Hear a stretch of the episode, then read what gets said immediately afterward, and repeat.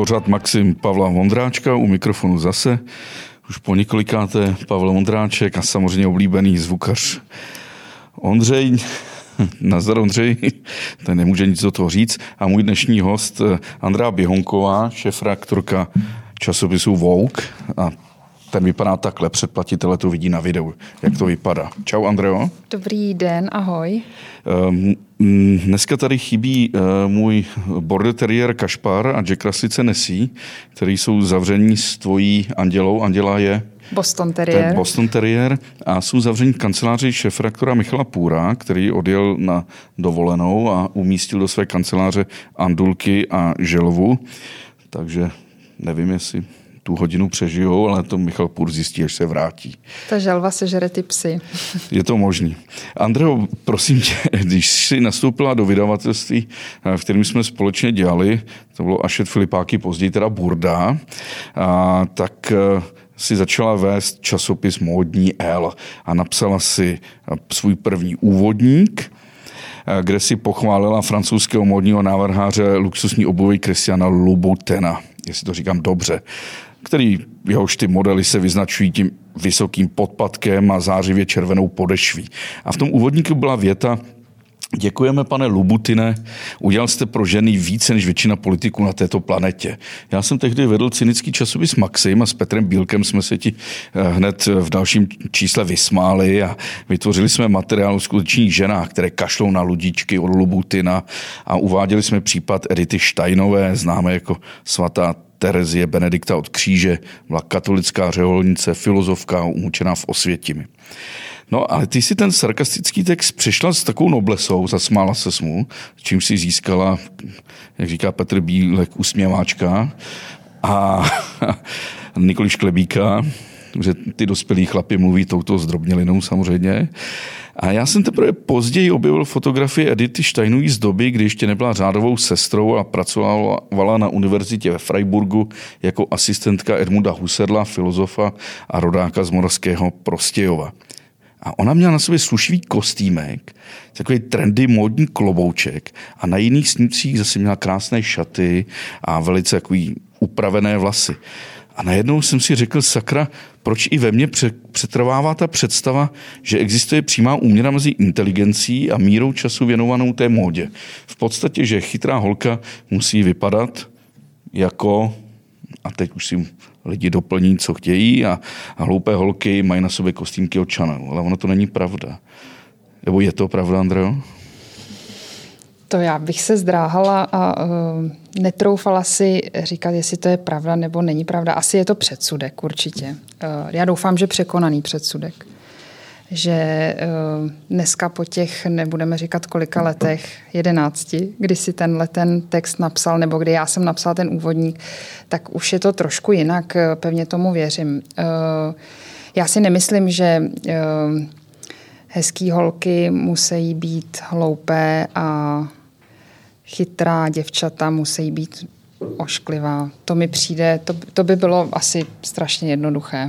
Všechno. Ne, to, to asi ne. Tak i ta, ta, ta, i ta gauzová křivka nám říká, že to, že to není pravda, ale eh, existuje taková, nebo aspoň z té praxe, jo, kterou já prostě mám, že ten čas věnovaný módě, jo, čas věnovaný hezkým kostýmům, hezkým modelům, čas věnovaný kosmetice a vlasům.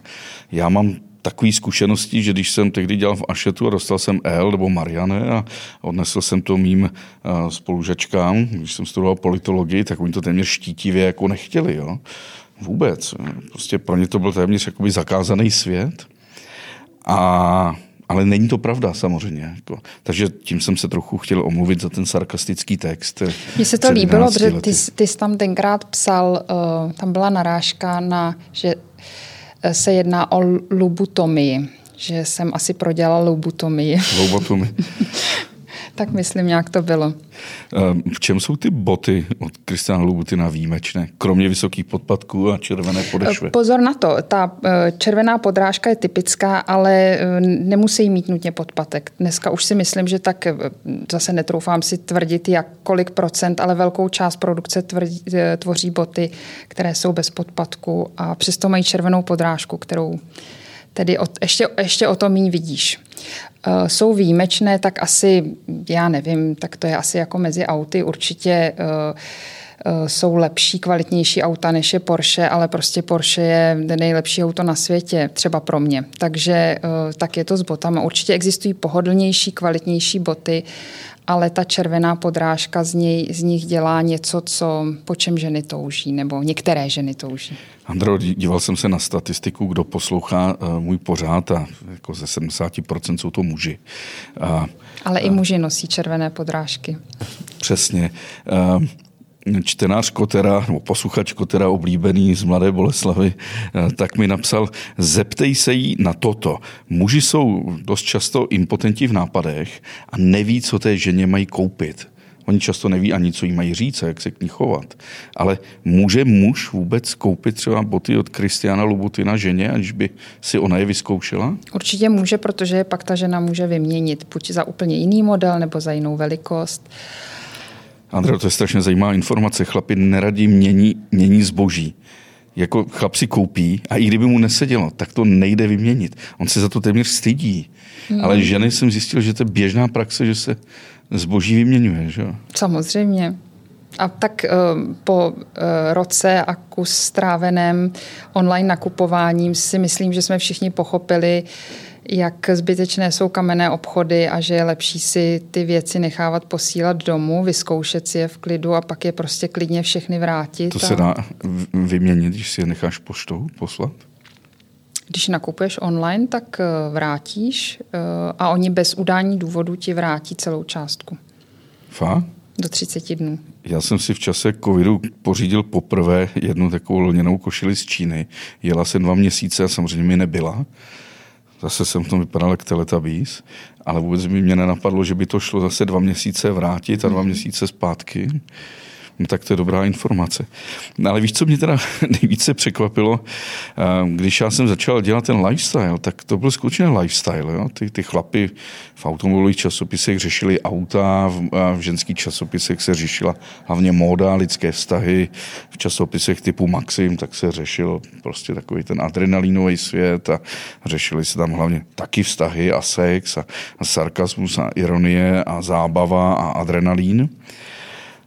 A pak jsem z toho světa deset let vlastně vypadl a když jsem se připravoval na tenhle rozhovor, tak jsem zjistil, že už se tam neřeší pouze u vás rtěnky a šaty, ale že se tam řeší korektní svět, politicky korektní, rasově korektní, barva pleti a tak dále. A úplně mě minula, že každý žije v nějaké sociální bublině, Úplně mě minula ta kauza ze září minulého roku, kdy jste na obálku dali, na obálku časopisu Vogue, šest bílých modelek oblečených v kostýmcích Chanel a strhla se strašná mela. Jací, že to jste, co jste to byli, rasisti, maloměšťáci, snobové, pouzeři. Všechno možný, no. To, co si vymenovala, mnohé další. Um, tak mi řekni něco o zářivé obálce Vogue, čím, čím je jako výjimečná v tom roce? Uh, tak um, kdo zná časopis Vogue, tak ví, že zářijové číslo je nejdůležitější číslo roku, protože začíná nová sezona. Ono je těžké o tom teď mluvit, protože um, v souvislosti s pandemí a v souvislosti nejenom teda s pandemí, tak se spousta věcí mění a mluvit teď o začátce, o začátcích sezóny v módním světě je velmi uh, se pouštět na tenký let, protože uh, to, co vypadalo ještě před třemi lety, když jsem do Vogue uh, nastupovala, nebo respektive Vogue uh, vlastně přivedla na svět, tak uh, co se tehdy jevilo jako velmi rigidní a dané a mm, téměř jako eh, neotřesitelné, tak eh, to všechno popadalo.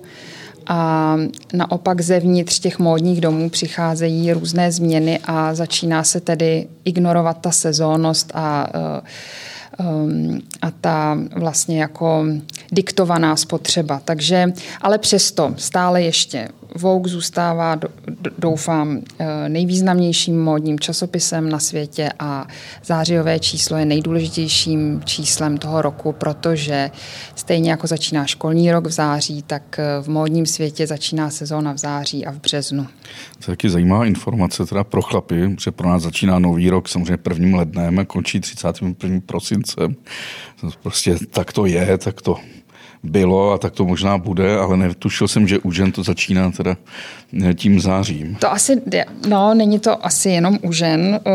Myslím, že ten módní svět zahrnuje i spoustu mužů, takže třeba Vogue svět bych asi úplně nerozlišovala na muže a ženy a my máme mm, podle všech těch, um, ať už jim věříme nebo nevěříme, my dva spíš asi nevěříme video, um, z, z minulosti um, ABC a, a podobným projektům, tak podle těchto statistik tak 25% našich čtenářů tvoří muži.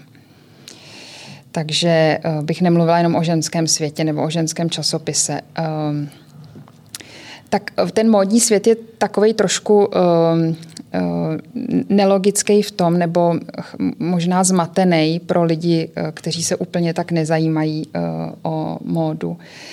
Že nejenom, že ty sezóny začínají tedy v září a v březnu, ale vlastně vy v září prezentujete, nebo módní domy prezentují kolekce na příští rok, takže hmm. um, úplně něco jiného kupujete a prezentujete a tak dále. A je to takový um, um, trošku zmatečný, ale stačí rok, dva. Ale takže 25% čtenářů Vogue jsou, jsou muži. muži. No, kdysi v Maximu jsme dělali dvakrát... Já si netroufám teď říct z hlavy úplně, kolik je to v Čechách, ale globálně, globálně to... je to 25%. No, ty si možná pamatuješ, maximum jsme dělali takové veliké eh, módní přílohy, které měl starostní fashion diktátor Honza Strmiska. A byly to jako velkolepé výpravné publikace, skutečně takový velký formát.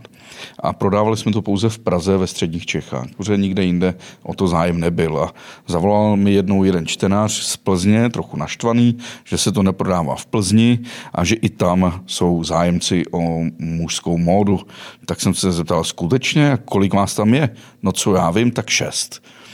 A pořád je velký tedy rozdíl mezi Prahou, těmi velkými městy a tím v podstatě periferií nebo venkovem, nebo víš co, myslím, nechci to říct dehonestujícím způsobem, ale ta Praha je zcela výjimečná v tom. Praha je, tak asi určitě, asi určitě, i když um, Občas mě překvapí eh, nějaký e-mail nebo dokonce dopis, který přijde z, ani ne z vlastně z, z velkého nebo z malého města prostě. Uh, i, nevím, odkud, teď nechci vůbec jmenovat, aby jsme se nikoho nedotkli, ale uh, já myslím, že to souvisí s tím, že... Um, ne, to se klidně dotkni, to klidně jmenuj ty města jako Stará Boleslav, Mladá Boleslav. Třeba Kotěhulky jsem chtěla říct, Sokol, no, ale to je takový jako otřepaný. No. Tak uh, Um, ne, ale je, asi teda, když už jsme se pustili do toho, že tady budu dělat reklamu, um, já jsem teda původně jsem si myslela, že se budeme bavit o něčem jiném, ale s radostí se budu se bavit o Vogue. K tomu um, tak asi by stálo za to, kdyby si pár čísel přečet, protože třeba naše edice, teď myslím česká a slovenská, protože máme licenci na český a slovenský trh, nebo vydavatelství V24 Media, má licenci na český a slovenský trh, tak my um, určitě nepíšeme jenom o módě. A když píšeme o módě, tak um, to je vždycky takový jako můj argument, když někdo se jako má tendenci vymezovat, že móda je uh, povrchní a ztráta času, tak um, um, to je takový, asi si, asi si troufnu říct, až jako hloupý tvrzení, protože když, když začneš zjišťovat, jaké příběhy a jaké lidi za uh, spoustou ať už modních značek nebo produktů stojí, tak uh, minimálně to už, to pojmenování užité umění nebo užitné umění je adekvátní. Takže my, my nepíšeme jenom o tom, že jakou rtěnku si máte dát na večer. To asi přenecháváme jiným časopisům. Vogue uh, už přes 120 let s, s, uh, vlastně si zakládal vždycky o tom, že spolupracuje s těmi nejlepšími lidmi, nejenom z módního průmyslu, ale i z umění. Eh, v 30. letech obálku pro Vogue udělal Salvator Dalí. Eh, a takhle bych mohla jmenovat spoustu umělců, s který s časopisem Vogue spolupracovali. A my jsme se na tuhle tradici snažili jako navázat v tom, že protože si myslím, že jsme malá země, myslím si, že je tady spousta časopisů, spousta časopisů, kteří, které si jsou velmi podobné, kromě toho loga. Uh, mimochodem to byl třeba i důvod, proč já jsem odešla z toho jmenovaného časopisu, kde jsme se poznali, časopisu L, L protože měl tendenci, nebo to vydavatelství, kterého vydává, mělo tendenci ho vlastně jako um, tak jako um, korporátně um, podřizovat um, mainstreamu. A, a mně se na Vouk líbí, že uh, my se můžeme zaměřit a být unikátní a můžeme se zaměřit na menší cílovou skupinu, ale oslovit lidi, kteří mm. rádi čtou třeba, kteří časopis nepovažují jenom jako katalog fotek, takže pro nás píší autoři, jako jsou třeba Honza Němec, uh, měli jsme na obálce akvarel od pana profesora Kolíbala a tak dále, a tak dále. Tak uh, já bych se chtěla z toho, mojí ambicí je, že Česká a Slovenská Vouk je trošičku něco mezi knihou a časopisem. No ale přesto, když si vydala první číslo, anebo když pak byla ta zářivá obálka minulého roku, tak přece to byla smršť jako komentářů jízlivých, sarkastických, ale až zlých. Jo. Já třeba tady novinářka Lukášková napsala, a, z každé strany místo osobností a osobitostí křičí slovo póza. Běhonková se svým týmem věrných noh sledů, znášejícím se v nějakém podivném sebeklamu vlastní neumylnosti a výjimečnosti, stvořila obsah a tak dále. Víš, že pak jsem si všiml, že o tom psala tady novinářka Ivona Souralová, taky tak jako razantně. Objevili jste se dokonce v levicovém takovém aktivistickém webu v Alarmu. To mě, mě překvapilo, kde všude se o tom psalo. V podstatě pak jsem si řekl, no tak to by, kdybychom to obrátili, tak by Respekt měl psát o módě, když se po masce, abyste psali o politice a byli naprosto hyperkorektní ve všem. Překvapilo tě to, že víš, že ten ta proměna... Ta... určitě mě to překvapilo. A rozbrečilo? Ne, to určitě ne, ne. ne v žádném případě. Já bych se rozbrečil. Tak. Ne, mě to, to mě nerozbrečelo ani. Uh, musím říct, že jsem, uh, co jsem hodně prožívala, bylo první vydání, který jsme uh, přemýšleli, komu ho věnujeme a já jsem měla nějak jako silnou potřebu, aby bylo někomu věnované nebo něčemu. A uh, ty si určitě pamatuješ Honzu Králíčka, mm-hmm kterýho bych teda, mm, můžeme ho nazvat vším možným, ale určitě ne mým nohsledem. Protože Honza určitě je všechno možné, jenom ne něčí nohsled. A Honza vlastně přišel s nápadem, že um, se tak jako očekává, že první vydání bude věnované a teď se řešily přesně módní domy a roby a um, a on přišel s nápadem, že by se slušelo ho věnovat Olze Havlové, protože eh, je to prostě, nebo to byla eh, výjimečná osobnost. A my jsme zvažovali, jakým způsobem, a já to zkrátím, a celé to vydání jsme, vlastně první vydání jsme věnovali svobodě a tématu svobody, protože si myslím, že je pro naše země klíčové. A a vlastně eh, na obálce nebyly žádné rozevláté šaty a žádná rtěnka a nic to, co asi jako všichni očekávali. Spoustu lidí jsem zklamala, nebo jsme zklamali. Ale myslím, že uh, troufám si tvrdit, že ta obálka uh, zůstane tak jako nezapomenutá, nebo že si ji jako vybavíte. Já si taky vybavím, jsou tam vlastně záda Karolíny Kurkové, stylizované jako Olga Havlová a teď je tam takové to Včko vytetované, taková kerka ano, eh, já, ty, myslím, si se nepletu. Mm-hmm. A trochu mě mrzelo, že už nedělám v tu dobu maximum, protože mě napadla spousta um, sarkastických obálek, který bychom udělali jako... jako Oni, on, ono i spousta sarkastických obálek přišla, uh, různí tvůrci uh, nám posílali svoje nějaké eh, cover verze, ale, eh, ale já si myslím, že to je v pořádku. Ne, já, to... já vždycky, a tak tobě to nemusím říkat, já myslím, že nejhorší je, když to číslo vyjde a je ticho a všichni jsou takový, jako nikdo nic neříká. Bylo to, byl to skvělý PR, prostě mluvilo se o tom a možná, kdyby si v druhém čísle udělala něco podobného, třeba se zadkem Milady Horákové, tak by to taky zbudilo. Jo, už si pamatuju, nej, nejvíc nás asi pobavila, přišly nám záda Ivany Zemanové uh, a s nějakým nápisem, ale ten, na ten si radši nepamatuju. No tak to je, ne, tak to je dobrý, ale jak se, jak se tvoří obálka jako Vogue? Jo? Vzpomeň Martin Šenár i Antonín Herbek, legendární vydavatelé Ašetu a Stratosféry, kdo se pohybí v mediálním světě, tak je znají. Tak vždycky tvrdili, největší chybu, chyba se dělá v tom, že šéf-reaktor nevěnuje 80% času obálce a 20% zbytku. To má dělat ta redakce, ale ta chyba je, že 80% věnují vnitřku a 20% jenom té obálce. A u Vouk je to naopak? Nikdy jsem to neměřila, kolik času věnuju obálce a kolik obsahu, um, ale um, myslím, že... V českých časopisech je to vždycky ta poslední věc, kterou se dělá. Asi, to máš asi pravdu. Um, zase my máme trošku jiný způsob práce a já třeba sama jsem byla překvapená, když jsem uh, vlastně byla vybrána jako šéf redaktorka, dostala jsem nabídku, pak jsem teda byla potvrzená jako šéf redaktorka Vogue, odjela jsem do Londýna, kde jsem dostala nějaké uh, školení. A uh, já jsem vlastně byla překvapená, jak se, protože mám tu zkušenost třeba s Ašet Filipaky, jako šéf redaktorka L, jak se vlastně k, k, jak je ten způsob práce odlišný a mm, přístup k tomu obsahu, jak je odlišný.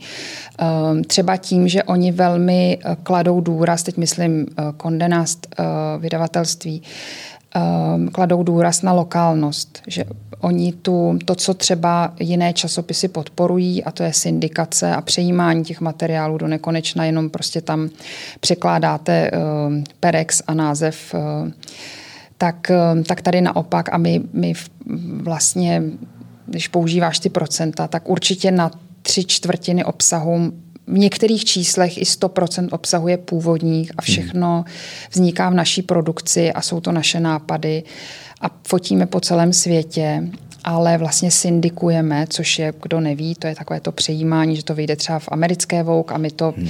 od nich koupíme a přeložíme, tak to je úplně minimum uh, materiálu. Takže um, ta Vogue je opravdu unikátní nejenom tím, jak je to silný brand, ale právě tím, že ona má jako velmi silný koncept a velmi hlídaný. Uh, a, um, a musíš to nějak konzultovat, obsah toho čísla s, s mezinárodním už ne, vedením? Už ne, už nám věří. Samozřejmě na začátku to celé první číslo prošlo pečlivou kontrolou, dokonce přiletěla mezinárodní art direktorka a skládali jsme spolu zeď, což zase pro ty, kdo nedělají časopis, že si celý ten časopis nalepíte na zeď a pak s těma stránkama tak jako šoupete. A, a děláte to si... tak, aby to bylo hezký, aby to bylo prostě hezky barevně sladěný a, a všechno to tak krásně do sebe zapadalo a pak tam přijde vždycky šéf inzerce a začne celý to, to rozmetá. Celý to rozmetá, chtěl jsem použít jiné slovo, protože tenhle klient chce být tady, tenhle klient nechce být u tohohle článku a tak dále a tak dále.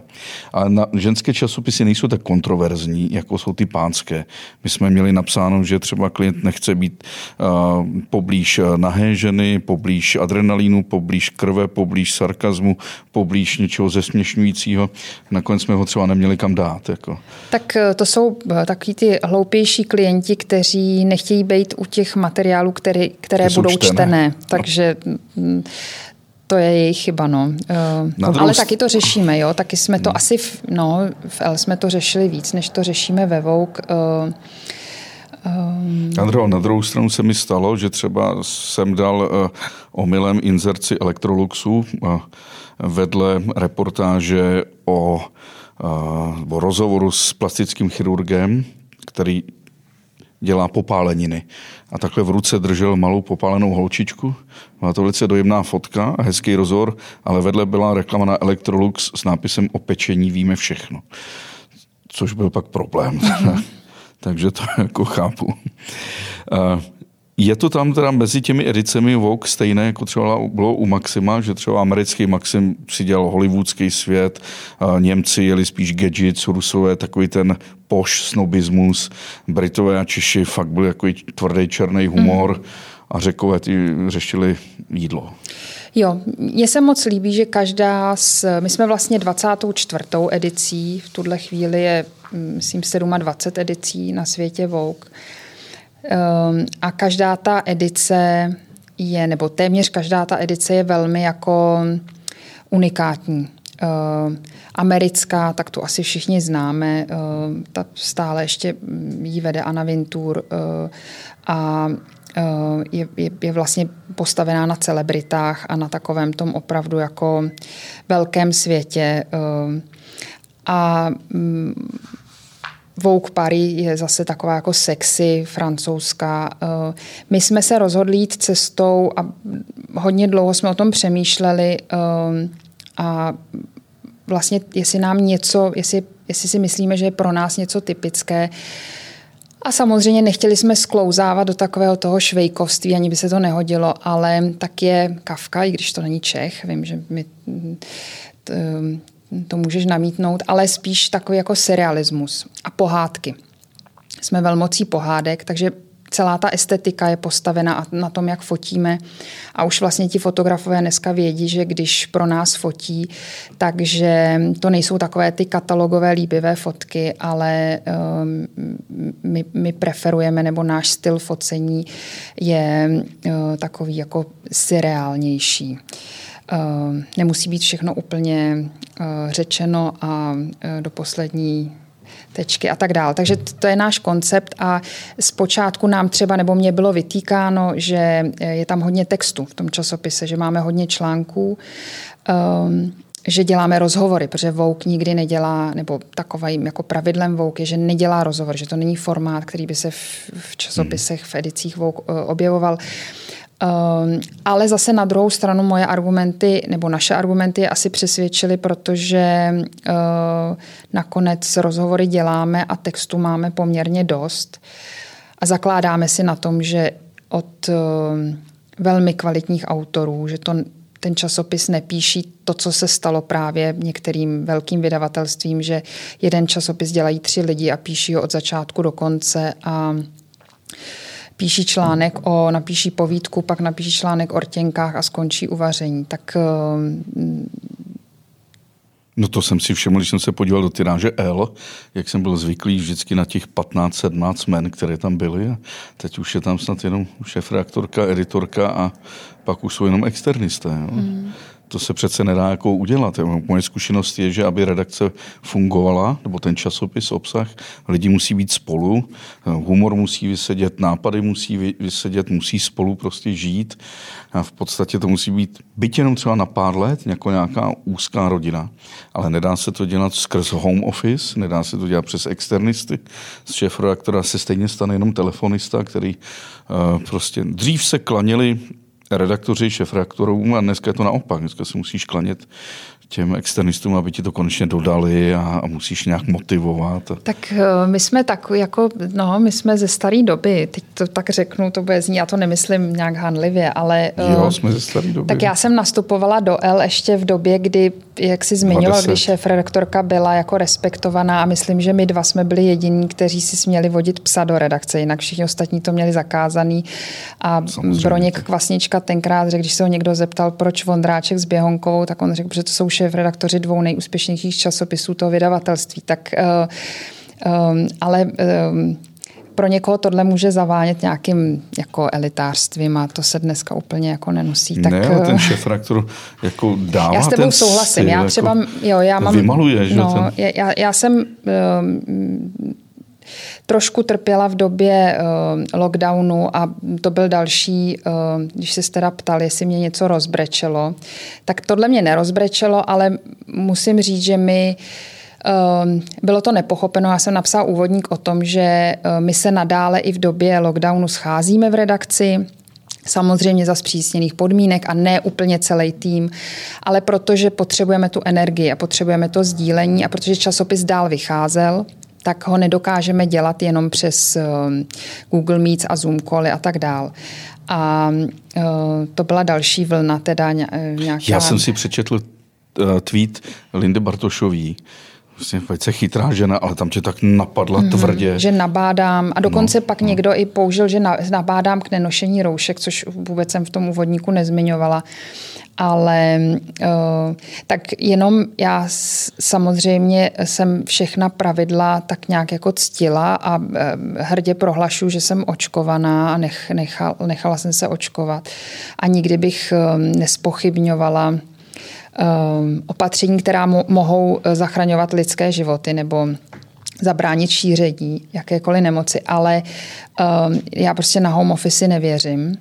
Ne, to, je, to je vrah jakékoliv kreativity a dobré práce. Já myslím, že a fakt lidi mají chodit do práce. Na... Já to přirovnávám ke vztahům. Já myslím, že jako samozřejmě jsou výjimky a jsou eh, lidi, kteří žijí na různé straně země koule a jsou to manžele a telefonují si a to manželství funguje.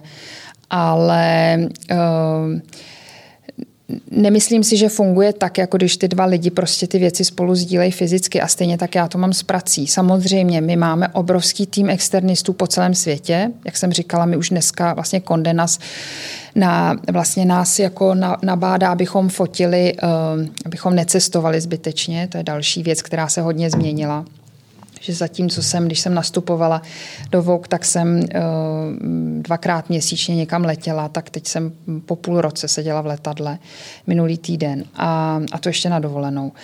A, uh, a naučili jsme se trochu jinak ty lidi briefovat, ale, uh, ale to, to jádro, jak jsi zmiňoval, ten tým, to znamená kreativní ředitel, art direktor, hlavní editor, uh, hlavní lidi, kteří třeba mm, píší články, tak ty potřebuju vidět. Eh, změnilo se v to v tom, že má takový hybridní model, že už to není od rána do odpoledne tak, jako jsme byli zvyklí, ale já trvám třeba na, už teďko, zase od někdy od května trvám na fyzických poradách nebo na fyzické přítomnosti všech členů redakce a ta hlavní porada jednou týdně eh, prostě už zaplať pámu neprobíhá přes Zoom koly. Já teda musím říct, že když jsem dělal časopisy a dodnes mám rád popisky. A nedovedu si, eh, nedovedu si představit, že by popisky dělal jenom ten samotný ten redaktor. Jo. Vždycky se nás sedlo víc a ty popisky jsme udělali. Jo. Protože člověk jako první čte tu popisku. Takže vedle mě seděl kolega Kovanda nebo, nebo Ivan Brezina nebo Adam Marshall a společně jsme to udělali a fungovalo to. Když jsem byl v britském Maximu, tak tam byla povinnost, že se poslala fotka a každý z těch redaktorů, 10, 15, 20, jsem byl musel k ní napsat popisku a šef redaktor si pak sám třeba vybral. Jo. Ale ta kolektivní práce, ta tam jde vidět. Hmm. A proto home office a open spacey, kde lidi musí držet hubu, nemůžou si pouštět rádio, nebo mají ty sluchátka, tak to je opravdu, to jsou vrazy jakékoliv mm, kreativnosti. No tak to jsem rád, tak a já koukám, že teda tebe pravidelně jednou za rok vždycky někdo takhle napadne za obálku, za úvodník a za, za nekorektnost. K ní se ještě vrátím. Oni ti vyčítali, že si dala šest bílých holek a že jsi v podstatě taková latentní rasistka a někdo ti tam vyčítal, myslím ten jeden jmenuje se Kalfař. Já jsem chlap, takže nevím, kdo je Kalfař. Jiří Kalfař, ano. Jiří Kalfař. Módní, módní designer. Módní designer, ale který tam říká, že vlastně si mohla použít třeba některé romské modelky a tak dále a tak dále. Tak já se zeptám, proč si nepoužila romské modelky? To se pouštíme, Pavle, na tenký let. Um, pro, no, jo, protože, spadne. No, protože, a pan Kalfař to určitě ví, um, on vlastně ten casting, um, samozřejmě, že můžeš udělat film a můžeš najmout lidi z ulice a nepotřebuješ profesionální herce, ale já bych třeba ten Vogue svět a ta focení pro Vogue přirovnala spíš než k, k filmu, kdy kástuješ lidi z ulice a pracuješ s jejich přirozeností, tak bych přirovnala k baletu. A prostě na um, pódium Národního divadla nemůžeš nikdy nakástovat nikoho, kdo nemá nějakou zkušenost, um, kdo nemá nějakou dispozici a tak dále a tak dále. A tak je to stejně s obálkou Vogue. Uh, prostě uh, my kástujeme přes modelingové agentury, a není to dotaz na mě, je to na majitele modelingových eh, agentur a ty uh, lidi, kteří kástují zase ta děvčata, chlapce a, a dělají ty rejstříky, prostě uh, v Čechách vlastně minimum uh, modelů, nebo celosvětově, které, které, které by byly teda um, uh, romského původu a respektive neexistuje v té, té mezinárodní databázi nikdo, kdo by měl nějakou zkušenost s, eh, a, a, a fotil třeba kampaň a byl by ten cover model nebo modelka. Takže my jsme k tomu přistupovali tak, že hledáme modelky eh, v tomhle případě, protože my fotíme i muže, takže ale v tomhle případě modelky a nezaobírali jsme se eh, rasou. My jsme hledali, aby nějakým způsobem ta děvčata spolu eh, fungovala a a samozřejmě, že nás to napadlo, protože diverzita je obrovské téma, nejenom teda ve Vogue, ale v celém kondenastu. A ve chvíli, kdy to focení probíhalo, tak nás to napadlo, že ten casting by měl být teda diverzní. Jenomže ten, ten příběh, nebo v té story je schovaný nějaký příběh a týká se prostě eh, lesů a aktivismu a eh, kůrovce a, a České Vysočiny, Českomoravské Vysočiny. A mně zase přišlo prostě tendenční tam dávat, asi romská modelka by se tam hodila, ale tu jsme prostě nenašli, tu jsme nenakástovali. A vlastně černošskou modelku uh, přišlo, že na Českomoravské Vysočině prostě, když je aktivistka, uh, ale jako já se moc nechci do toho pouštět, protože sam, ty už jsem slyšela ty argumenty, ale přece aktivistky nemají... Ne, uh, to, to nemusíme rozebírat nemají dál. K, kostýmky Chanel. Oba dva si rozumíme, že ten vnější svět prostě je někdy dost agresivní a tlačí prostě. Já myslím, že to, že to všichni vzali strašně jako doslovně a že jim no. chybí určitý nadhled. A zase já se nějakým způsobem odkazuju a mě vždycky imponovala uh, italská Vogue a Franka Socány, která jí vedla um, dvě dekády, více jak dvě dekády a ta se vlastně s jednou kontroverzní story dostala až na uh, eh, CNN, do vysílání CNN, protože po Mexickém zálivu si dovolila se Stevenem Meislem nafotit vlastně takové jako chcíplé uh, mořské pany uh, a taky měli na sobě kostýmky Chanel a ona vlastně ukazovala na nějakou katastrofu, ke které došlo. Samozřejmě, že my ji jako neřešíme, ale uh, jsme médium, které se k tomu může vyjádřit uh, formou, kterou má k dispozici. Tak, takhle bych to asi uzavřela. Ale je to takové trochu farizejské. Já bych se chtěl podívat na Alarm, kolik oni tam mají uh, černožských, uh, romských nebo inuitských redaktorů. Jo? To zase, já myslím, že... Já jsem, já jsem to nikdy, já jsem to nikdy nepoužila. panákem. Já jsem to nikdy nepoužila, ale vlastně a, a překvapilo mě, že to jako nikdo nevytáh, ale pokud si dobře pamatuju eh, přehlídku New Yorkskou na New Yorkském Fashion Weeku pana Kalfaře, tak jeho defile eh, a kolem něj šly čtyři eh, bílé modelky, takže ehm, jako zrovna tady mluvit o diverzitě, ty, Mimochodem u té diverzity... Tak Kdo to, si bez viny hoď kamenem. Vouk je ženský časopis, podstatně se dá říct, ale dneska těch pohlavích už máme víc, jako jsou, už si nevystačíme teda za chvilku mužský a ženský časopis. A už jsou ty to, to třetí.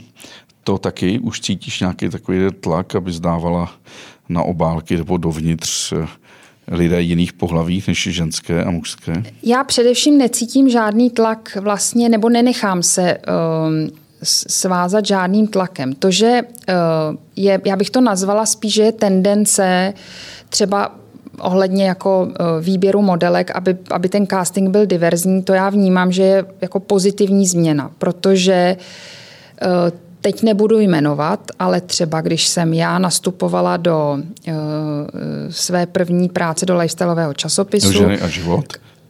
To byla druhá. První byl časopis Style, bylo to u Antonína Hrbka v stratosféře. A já si pamatuju, že tenkrát vlastně my jsme nechci říct, že nesměli, ale nebylo, jako, ne, nebylo nám doporučováno dávat černošky na obálku, protože rapidně klesly prodeje. To bylo jako prokázaný.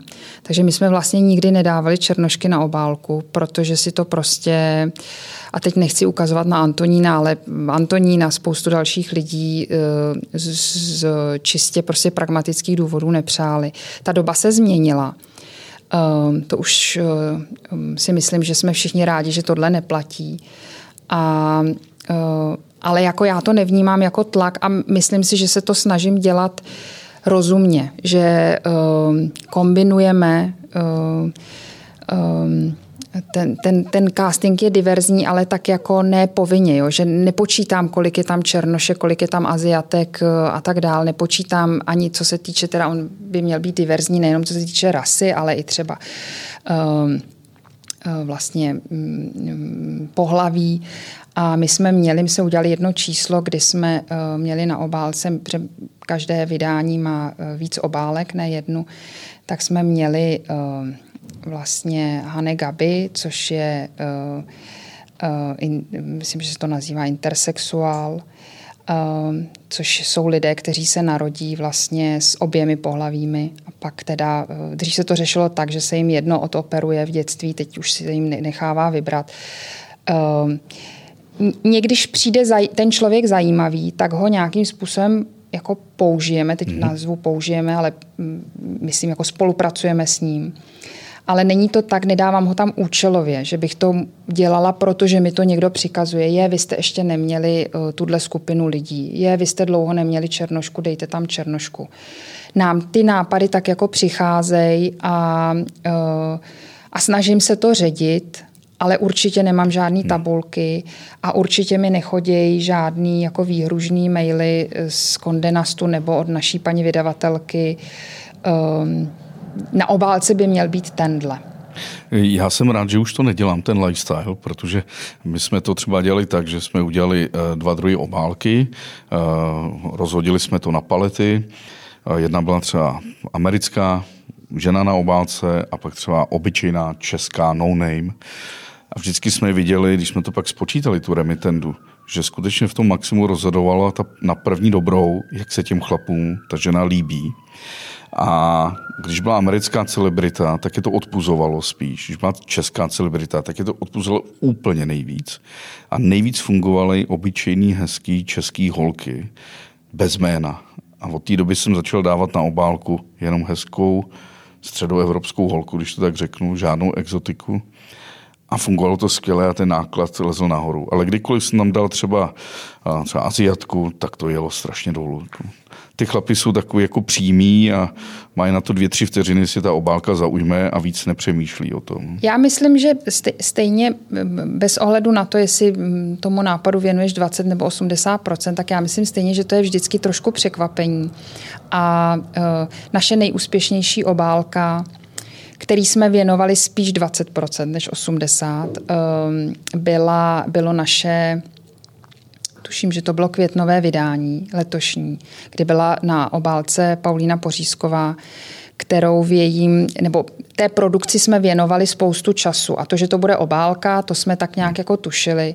Ale ne, neměli jsme úplně v plánu, že ji vyfotíme vlastně téměř nahou a e, že ta obálka bude takhle jako, až jako skandální.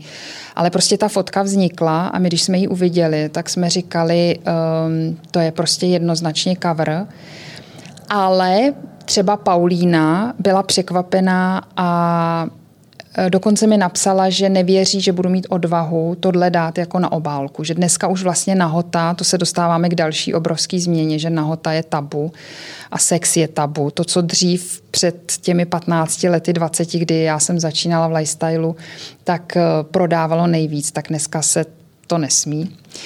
Ale ono to, prodá, ono to prodává a funguje, protože um, ale já jsem na tu obálku strašně moc hrdá. A nesmí se to zdu kvůli inzerentům, anebo kvůli čtenářům?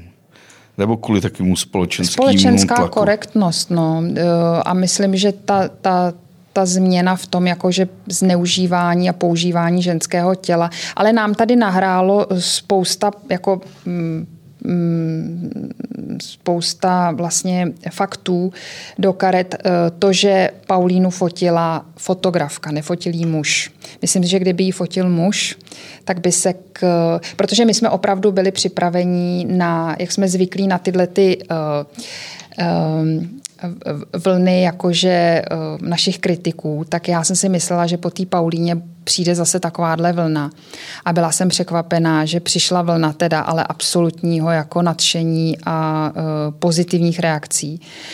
Či ale to by ta... byl rozdíl, kdyby jí fotil muž než žena? Já si myslím, že jo. Já si myslím, že určitě na té jako mezinárodní úrovni, protože ona se ta obálka objevila uh, ve všech možných světových médiích, eh, samozřejmě hlavně bulvárních, eh, ale všichni jako přijali pozitivně. Já myslím, že dneska fotit ženu nahou na obálku už prostě muži nesmí. No. To už jako, to jsou takový jako pravidla. A ženy smí fotit nahé muže? Uh, ženy smí asi fotit nahé muže, si myslím. Ale myslím, že asi zase nikdo nemá tendenci dávat nahé muže na obálku. Tak, uh... tak kdo Zažili jsme kauzu, že černožskou básnířku nemůže překládat bílý muž, tak tohle je jako další absurdita, co mm. slyš, slyším. to je výborný. Andreo, já jsem třeba vnímal El a Cosmopolitan Harper's Bazaar jako úplně stejný časopisy a když jsme pak dělali fokus grupy, kde se vzali vytipované čtenářky třeba Kosmopolitanu a L, tak oni byli schopni prostě hodinu mluvit o zásadních rozdílech těch jednotlivých časopisů. Pořád to funguje, že takhle Uh, tak teď já jsem ti dala přednášku, v čem je Vouk jiná než ostatní časopisy, takže to funguje, ale já myslím, to jsou takový, t- ty jsi si mluvil, že všichni máme ty svý bubliny a všichni máme pocit, že tohle je důležitý a tohle není důležitý. Um, já myslím, jak pro spoustu lidí je prostě auto dopravní prostředek a je jim úplně jedno, se identifikují s jaký značku. A pak jsou lidi, kteří by do nějaké značky nesedli a, a tak dál. Já myslím, že to je podobný asi s časopisama, že určitě jsou lidi, kteří si koupí časopis třeba do letadla nebo hmm na prázdniny, na pláž. A pak jsou lidi, kteří prostě by si, si kupují jenom ten a nebo jenom ten. Já ten rozdíl mezi těmi koncepty jsem viděla třeba před těma 20 lety, když jsem do, eh, k Antonínovi nastupovala, tak eh, já myslím, že bylo, že Harper's Bazaar byl rozeznatelný od L a od Cosmopolitanu. Dneska se to slilo v takovou jako hmotu a uh, má to spoustu důvodů. To asi bychom tady seděli Jasně. další hodiny. Andreo, když by jsem postavil třeba vedle sebe 20-30 průměrných Čechů Italů, Francouzů a Němců a ty bys nevěděla, kdo jsou. Poznala bys je podle oblečení? Nebo už se to zlepšilo? No já tohle, já, já se přiznám, že tohle jako nemám ráda, jo? Že, že se... Proto přesto, se na to ptám. No, protože říkat, že jako Češi jsou nevkusní a to... Jak jsou a nevkusní? že Francouzi jsou elegantní. No ne všichni. Uh, jako průměrní, no, co, co znamená průměrní, ale um, lepší se to. Takhle, já z toho trošku vybruslím. Já myslím, že se to určitě lepší. A um, no. Já si myslím, že se to právě lepší, že už nevidím tolik chlapů, který si přes uh, oblek vezmou outdoorovou bundu, takže všichni vypadali, že chodí uh, po práci do hor. Ale zase, když se třeba projdeš, v, já nevím, po Miláně, nebo uh, tak tam jako mm, vidíš běžně bundy přes obleky. Jo? A, a, a, ale, ale já myslím, že rozdíl je v tom, že Ital ví, co znamená dobře padnoucí oblek. A vlastně i když má tu bundu přesto, tak eh, přestože si k tomu můžeme mít výhrady, tak to vypadá jinak, než když si to oblíkneš přes ten nedobře padnoucí oblek. No, já myslím, že to je... Um, jak, jak nemám ráda takovýto srovnání, jako že francouzi jsou elegantní a, ehm, a Češi jsou jako buranský. Já myslím, že to je stejný. Prostě jsou lidi, kteří rádi jedí příborem, kteří rádi používají, když jedí ubrousek. A pak jsou lidi, kteří prostě se rádi najedí z papíru. No. A já nevím, jestli ty první jsou lepší než ty druhý. Mně jsou ty první bližší. A radši jim s lidma, který jedí s talíře a příborem. Ale netroufám si hodnotit, jestli má jako lepší život. Prostě ho mají jiný. Vybrali si ho jinak a takhle to lze aplikovat na všechno a i na módu. A já se módou zabývám, věnují spoustu času, ale třeba konkrétně, jak jsi na začátku eh, zmiňoval, kolik času věnuju svýmu vlastnímu oblíkání a, a třeba líčení, tak to jsou minuty, takže hmm. tím já třeba čas vůbec nestrácím. Ale to přece vůbec neznamená, že se nezajímám o módu a naopak. Když řekneš někomu eh, móda, módní návrhář, eh, tak si hodně lidí vybaví jedno jméno jedné návrhářky, eh, Blanky Matragy. A když si dám Blanka Matragy do vyhledávače do Google, tak mi vyjedou světově proslulá, nejlepší, mezinárodně uznávaná. A pak se podívám na Wikipedii a najdu, že ona tam má jenom heslo v češtině a ve slovenštině a pak jsem přijel na střední, na Blízký východ a zjistil jsem, že ji vůbec nikdo nezná. Ale vůbec nikdo. Tak jsem si říkal, jestli to není takový podvod. ale asi jo, oni totiž vůbec nikdo nezná. Asi podvod to není, já myslím, že... To jsem řekl jako schválně, no, ale... Ne, tak asi určitě tam hraje, vždycky, vždycky je důležitý, to už víme, že eh, teď je takový hodně trendy a tak jako hot návrhář, jmenuje se Jacquemus, je to francouz. A samozřejmě, že mu nahrává, že dobře vypadá, je homosexuál, což je v dnešní době vlastně tak jako taky takový jako spíš jako pozitivní. Teď jsem řekla strašně hloupou věc, za kterou mě určitě někdo bude kritizovat, ale uh, asi mi lidi rozumí, co, ne, eh, to body. co myslím. A, uh, a, a spou, je tam spousta atributů. On, on vlastně určitě je talentovaný, ale ten, to, co uh, vlastně, ty, ty kolekce nejsou, uh, je spousta kolekcí, které jsou lepší. Ale kolem něj je taková jako takový vibe, aura a je sexy, dobře vypadá, to už jsem říkala, tak uh, asi se o něm mluví víc než o někom jiným. Takže já myslím, že je dobrý, jako že to vždycky funguje. Prostě Blanka Matrag asi měla dobrý PR, uh, uměla uh, o sobě dát vědět. Uh, Určitě já nesi, nemyslím, že její šaty jsou nekvalitní. Určitě jako, eh, co se týče krejčoviny a nějakého řemesla, tak eh, eh, tam obrovský kus práce je. Ale dneska už se pohybujeme v úplně jiných sférách. Dneska už móda je úplně o něčem jiným a úplně... Ale zase jakoby ukazovat si na ní a říkat, že to je podvod, to by asi bylo jako... Asi nefer, ne. možná jsem to jako přehnal, ale no, zaujalo takový... mě, že jí tam v tom Libanonu v podstatě neznal nikdo, co jsme se ptali.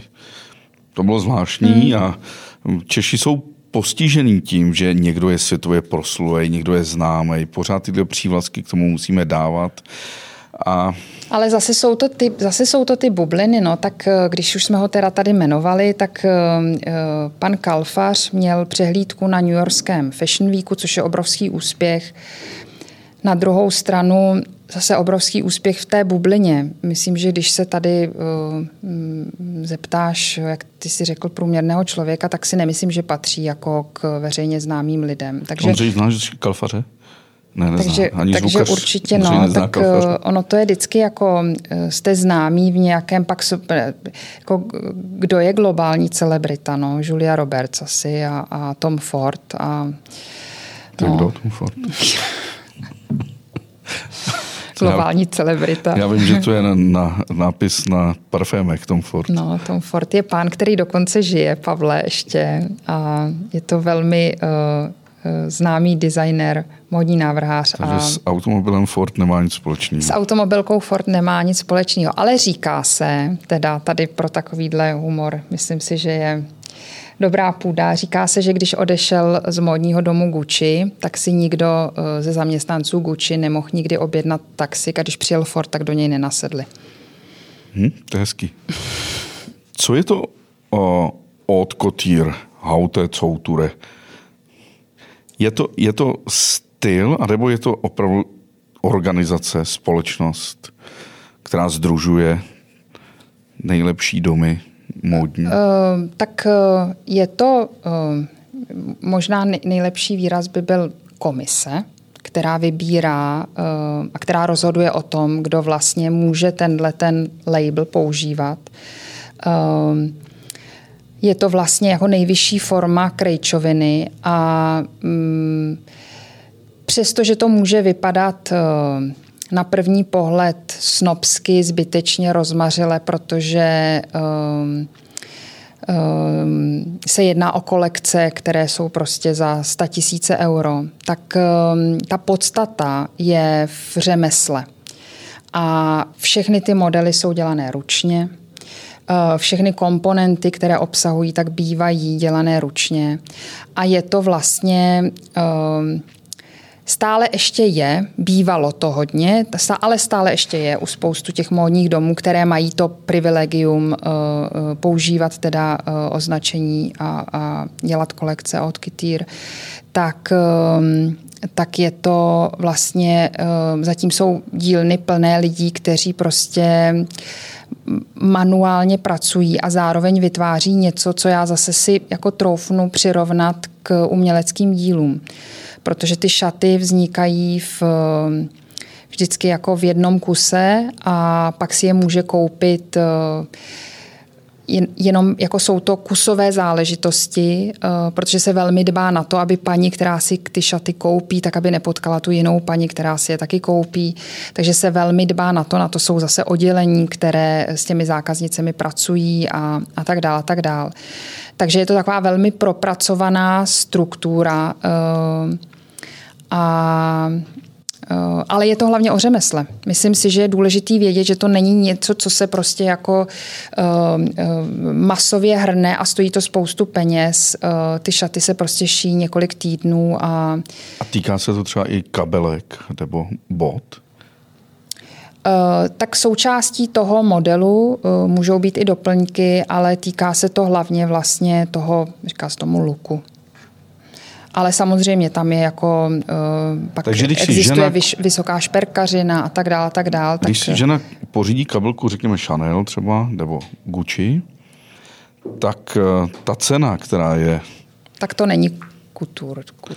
To není, ale Jasně, ale patří to k těmhle značkám. To že? Těm. od Kytýr, já nejsem, ne, ne, nemluvím francouzsky, moje výslovnost je příšerná, to je vlastně překladu vysoká krejčovina. Takže ono se to opravdu týká hlavně Jenom, těch řemesel, jasně. které teda, eh, to znamená švadleny a pak tam jsou prostě ty, ty komponenty, jako jsou třeba krystaly a podobně. A kdo tam patří do, to, do toho? Krajky. Které značky do toho uskupení? Eh, těch je hodně, mm, ale velmi se to hlídá a vlastně takže před, si... před pár dny nebo před dvěma týdny vlastně se třeba módní dům Balenciaga po asi 50 letech vrátil uh, ke, ke Kytýr. On vlastně přestali uh, dělat kolekce po té, co um, pan Cristobal Balenciaga zemřel.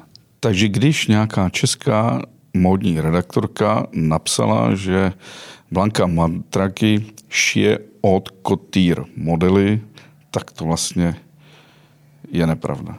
Uh, No, teď si ne, nevím, jestli paní Matragi byla někdy uh, uznána.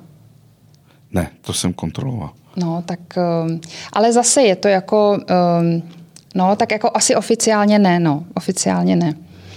A když se vrátím k těm doplňkům, jo, protože tak vidíš, že přijdeš někam do kavárny, která chodím do hospody, ale když jsem jich poštěstí v kavárně, tak tam takhle sedí ty ženy a ty kabelky si dávají na ten stůl. A to už se, Pavle, dávno, dávno neděje. Fakt? Nebo dávno neděje. To tak to já jsem rád, že se to neděje. Ale dělávalo se to, že jsi tam takhle dala, aby šlo vidět to Chanel. To jsou takový, to... no, to jsou takový, já myslím, že to jsou takový zase předsudky a, a t- takhle. Asi jsou ženy nebo muži, kteří tohle dělají, jsou muži, kteří přijdou a takhle ti hodí klíčky na stůl, aby si věděl, nebo se jim kinklají ty hodinky na ruce, aby si viděl. Ale o takových lidech my se asi nechcem bavit. Nebo... Ne, to ne, a tak mě to jako zajímá, že tak tak vidím ty Tak každý máme nějaké priority, no. Tak eh, někdo chodí s, na rande s knihou, aby si viděl, co čte a někdo přijde s hodinkama. A někdo přijde s hodinkama a s knihou kdo přijde sám, čistý, zbavený přívlastků a přídavných men. Postihla vás krize covidová, inzertně hodně? Uh, ano. Dá se z toho vyhrabat? My jsme přežili, no, my jsme přežili, my jsme vlastně, uh, nepoužila bych výraz, že se z toho hrabeme, uh, my jsme přijali opatření hned vlastně při té první vlně v březnu, v dubnu 2020. Um, úsporná opatření, která a teď bych chtěla poděkovat naší paní vydavatelce, že se týkala všeho možného, kromě kvality toho časopisu. Teď myslím, my jsme nezlevnili papír, což zase to já vnímám jako uh, obrovský handicap těch velkých vydavatelských domů, že když se chce ušetřit, tak se zlevní papír a tisknou se časopisy, které si říkají lifestyleové a tisknou se na takový jako podivný papír, takže kvalita papíru e, zůstala, ale přestěhovali jsme se třeba do menších prostorů. E, jsme vlastně obýváme teď takový krásný byt na e, Masarykově nábřeží. Už nemáme jakoby vlastně kanceláře, ale je to asi kolik, čtyřpokojový byt, kam jsme teda vměstnali celou redakci i ten back office. Uh, nějakým způsobem jsme uh, se snažili um, všemožně omezit náklady, ale uh, tím, že jsme malinký a tím, že jsme takové jako nás je asi 35 zaměstnanců, tak se to asi dělá jednodušeji než v těch velkých korporátních vydavatelstvích. Ale několikrát jsme vydali dvoučíslo. Uh, to jsme vydali uh, loni, v, v, v, když při nástupu té pandemie, ale to z těch důvodů, že se nemohlo fotit a nemohlo se produkovat. Teď třeba máme letní dvoučíslo, ale to je zase takový trend u Vogue, že se dělají novoroční a letní dvoučísla. To už vlastně s úsporou nesouvisí. A, uh, ale ten časopis přežil a uh, doufám, že bude vycházet dál. Nic nenasvědčuje tomu, že by, i když samozřejmě uh, to, jak eh, zadavatelé ehm, nás podporovali před pandemí a podporují nás teď, tak to je diametrálně odlišné. A všimla si, že velký korporáty eh, v čase krize propouštěli hlavně redaktory a kreativní lidi, ale nepropouštěli tu armádu byrokratů. To jsem si všiml. Je to možný, to já jsem nesledovala. My jsme třeba udělali to, že my jsme vlastně nepropustili v, v, v době těch vlastně všech tří vln nikoho že my jsme spíš jeli takový jako úsporný režim a uh, a řešili jsme to prostě jinak. No. Andrea, se ještě chci vrátit těm modelům, to mě zaujalo. To znamená, když třeba, já nevím, třeba Dior nebo Chanel nebo Yves Saint Laurent ušije šaty, mm-hmm. tak je to vždycky originál? No pokud se jedná uh, o kutýr, tak ty šaty uh, jsou, vznikají jako v jednom kuse pro tu přehlídku a ty jako klientka uh, pak kontaktuješ to speciální oddělení a ty si je můžeš objednat. A uh, na to jsou lidé, kteří uh, hlídají, aby Určitě ty šaty nevznikají v jednom kuse, může si je objednat několik lidí na země kouli, ale určitě si třeba v Praze jedna paní nemůže objednat jedny, eh, dvě, dvě, dvě stejné paní eh, jedny stejné šaty. Kolik stojí takový šaty? Uh, tak různě, ale um, určitě není výjimkou, že třeba i, i a teď já nechci házet ale jsou to sta tisíce korun. Mě to zajímá, že když jdu pařížskou, tak tam nemají cenovky, že? Ale tam ne, v buticích se neprodává kutur kolekce. To Aha. jsou uh, ready to wear, Preta Porter. Uh, to je jako o kategorii níž. To je o kategorii níž. Ale stejně tam nemají cenovky, to máš pravdu. A, Ale se... ty, a ty se prodávají samozřejmě, ty vznikají v, v masové produkci. Tam ty šaty si může koupit, to jsou prostě tisíce žen, které ty šaty, které vidíš ve výloze Dior třeba, tak ty, ty určitě obléká tisíce žen po celém světě. Takže nahoře máme tu nejvyšší kategorii, tu vysokou kryčovinu, pak je to pret a porter a pod tím ještě něco. No, eh, to je ještě jako no, nad tím, pod tím. Eh, zase ono to má jako svoje klientky. Já myslím, že jsou lidé, kteří, ty na to nahlížíš z, eh, jako z, z pohledu peněz.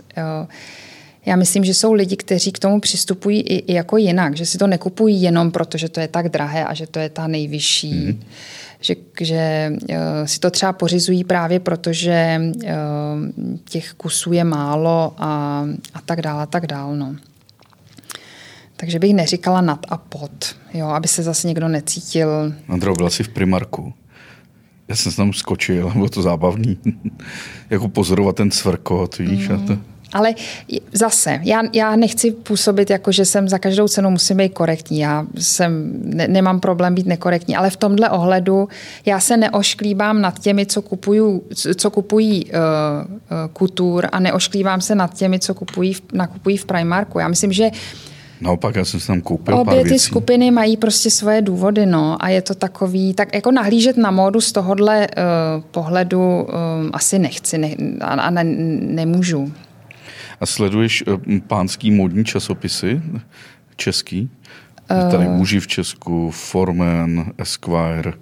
Jo, mně se, mně se líbí, co dělá Petr Matějček uh, v Esquireu. Mně se, se líbí muži v Česku, to dělá Miloš Štěpář. To je kamarád, dělá to skvěle. Asi taky.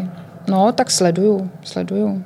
Sleduju všechny časopisy, já mám moc ráda časopisy a uh, jestli v něčem, eh, jestli si troufám něco tvrdit, tak je, že eh, nevěřím to, tomu, že by časopisy zanikly. Stejně jako nevěřím, že by knihy zanikly, že budeme všichni číst jenom, nebo poslouchat audioknihy a číst z tabletu. Já si myslím, že ten papír přežije. Naopak, ten papír umožňuje taky to selektivní zaměření a vyfiltruje ti to je spousta klientů, já mám tu zkušenost, chtějí co největší zásah, co největší zásah. Ale pak jsou ty klienti, kteří říkají, no třeba u automobilek, je klient, který ti řekne, já bych tady prodal 2000 eh, modelů, dostanu jich do republiky tisíc eh, a já potřebuji cílit přesně konkrétně, nepotřebuji zasáhnout co největší množství lidí.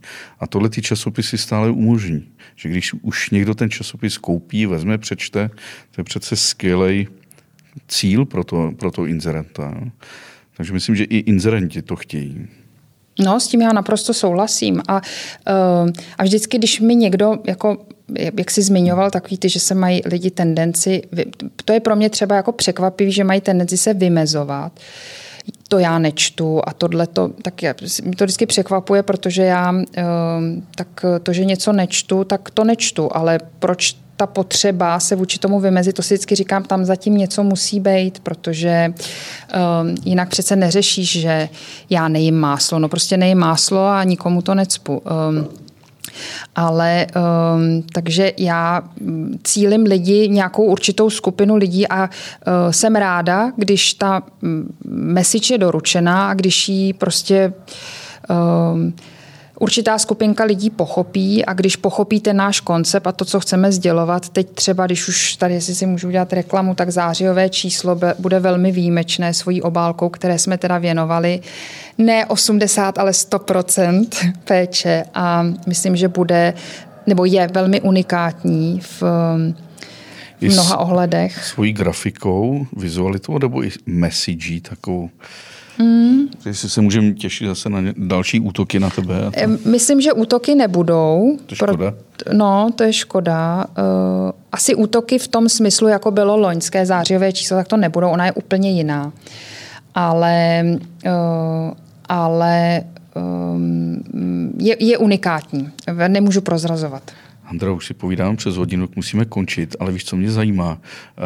Poraď chlapům, co mají pořídit ženě. Oni jsou fakt bezradní a často neví, čím ženě můžou udělat radost. Naslouchat. No dobře, když má narozeniny a taky koupíš na slouchátko? Eh, když budeš eh, svojí ženě naslouchat, tak eh, si myslím, že se nemůže stát, že pak nevíš, co jí máš dát k narozeninám. To je super ženská odpověď, ale já chci konkrétně. No tak určitě nikdy nic neskazíš šperkem protože i když ho nebude nosit, tak ehm, české ženy jsou praktické, takže ho bude mít eh, někde uložený a hodnota zlata ani diamantů zatím stále neklesá. Bavíme se o špercích, ne o frontách mužů před Pandorou a Svarovským. O špercích. O špercích. špercích. Zlato a diamanty. Jasně, ty ne jsou bižuterie. Takže eh, šperky, eh, květiny, Fakt květiny potěší, mm-hmm. když to odkvete za dva dny? To vůbec nevadí, to je na tom nejkrásnější. Koukám, že muž a žena jsou si rovní, ale nejsou si stejní. To... Víš proč? Eh, víš, co je na Instagramu eh, nejlaj, nejlajkovanější květinou? Ne. Pivoňka. A víš proč? Ne. Protože kvete jenom asi 14 dní v roce. A když si ji můžeš koupit a e, samozřejmě můžou se jako pěstovat ve sklenících, ale vlastně sezóna pivoněk stále ještě platí, takže pivoňky jsou k mání v červnu. Už od konce, května, no, od konce května do konce června. A já myslím, že stále platí a to se mi třeba líbí na módě a líbí se mi to na časopisech a na všech těch věcech, které e, teda e, někteří lidé nazývají povrchními, ale to je jako vlastně ta sezónnost, souvisí s tou unikátností. No. Ona ta zase, jako když je něco praktický na, na kaktus, je asi taky úžasná rostlina a vydrží ti prostě roky, ale ta pivoňka ti udělá větší radost, protože ji máš v té váze jenom prostě pět dní a pak už není. A ty si ji jenom jako pamatuješ. A co jídlo, zákusky, udělají radost? Jídlo, že nám asi radost neudělá jako dárek. Hmm. Vidíš, ten zásadní rozdíl muž a žena. Andreo, děkuju. Díky. Já děkuji moc krát. Čau. Naschledanou. Ahoj.